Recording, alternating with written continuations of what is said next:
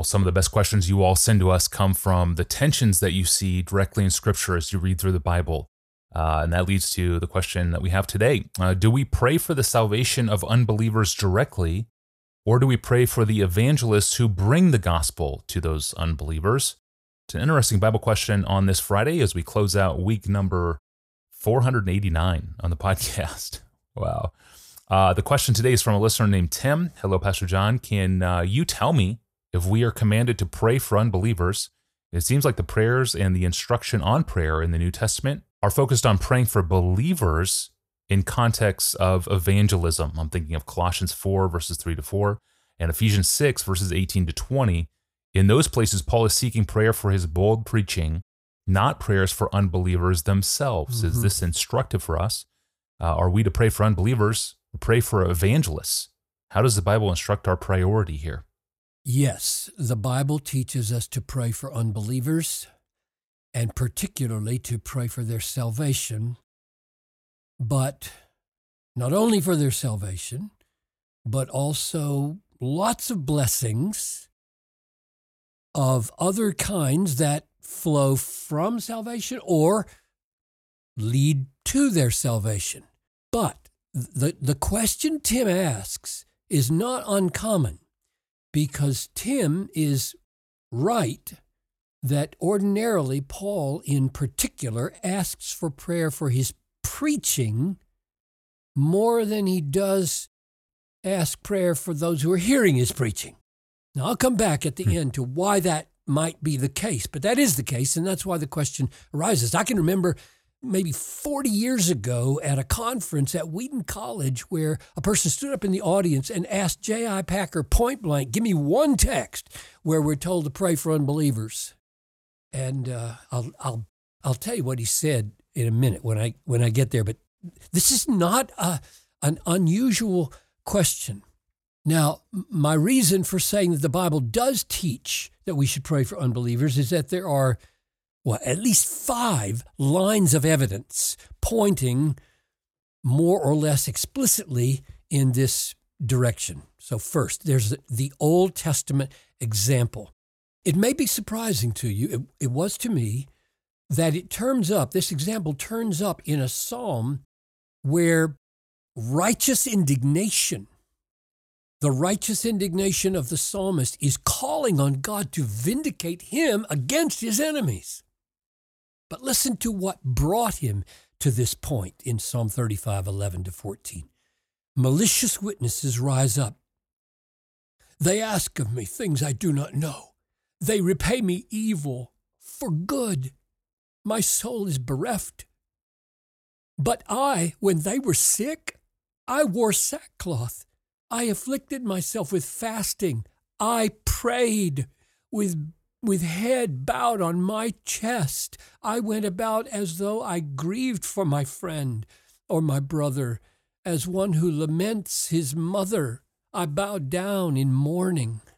So the psalmist had prayed for his enemy until evidently God showed him that he's going to become an instrument of God's judgment. That happens in the Psalms.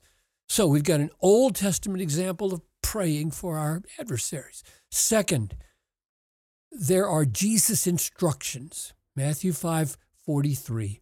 You have heard that it was said, You shall love your neighbor and hate your enemy. But I say to you, love your enemies and pray for those who persecute you. Hmm. Same thing in Luke 6:38, pray for those who abuse you. Not pray against them. it's not imprecatory prayers. Yeah. This is pray for them. Hmm. Pray for what they need. And what they need most is faith in Christ and eternal life. I think this is what the command of Jesus to bless means as well. Jesus said in Luke 6:38, "Bless those who curse you."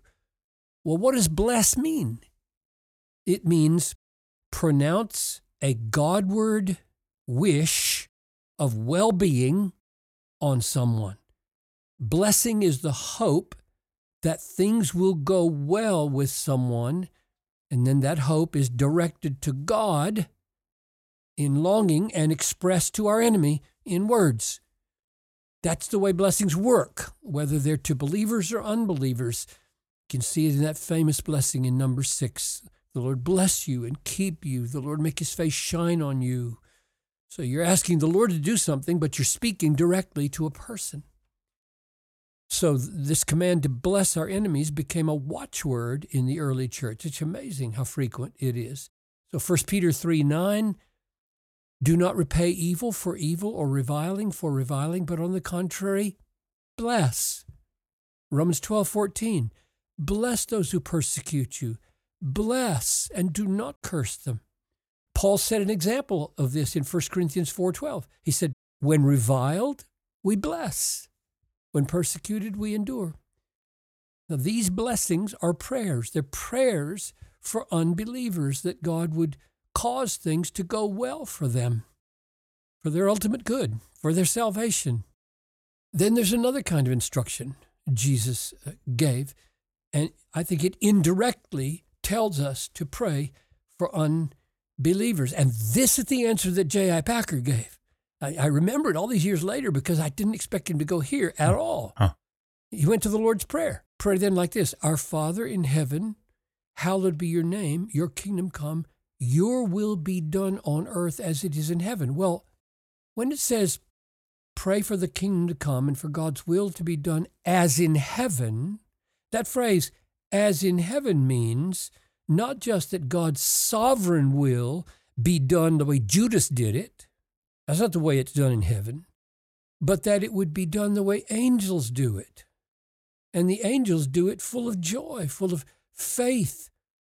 So think of the Lord's Prayer as a, a, prayer for unbelievers to believe and obey and do the will of God the way the angels do it in heaven.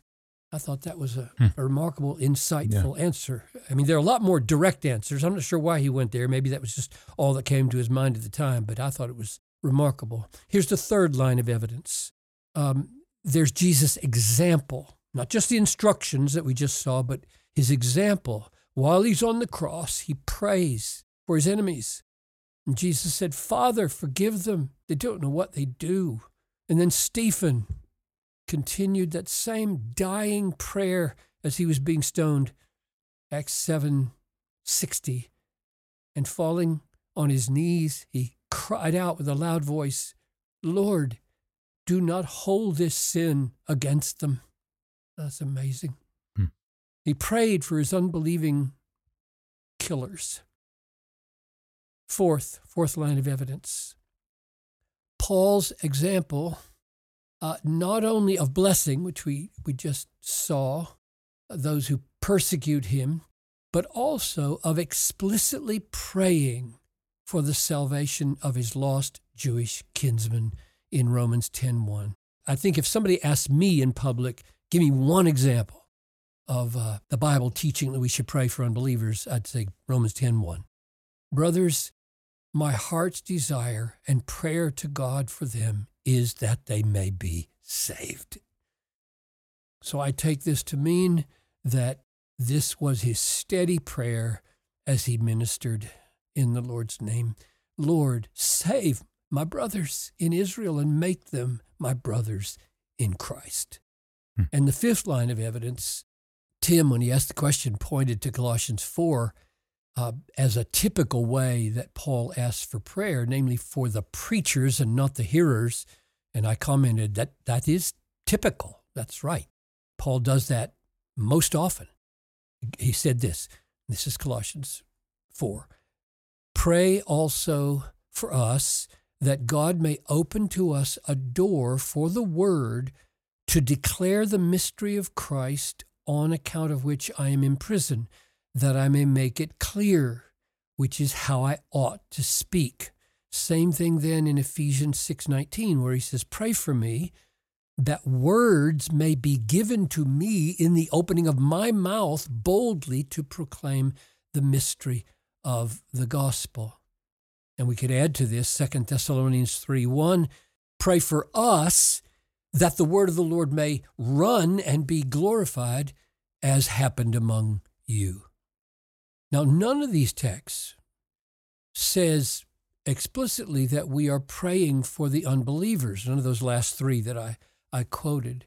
But when you think it through, what they're asking for is that Paul's word would be bold and clear and unhindered and triumphant and glorified.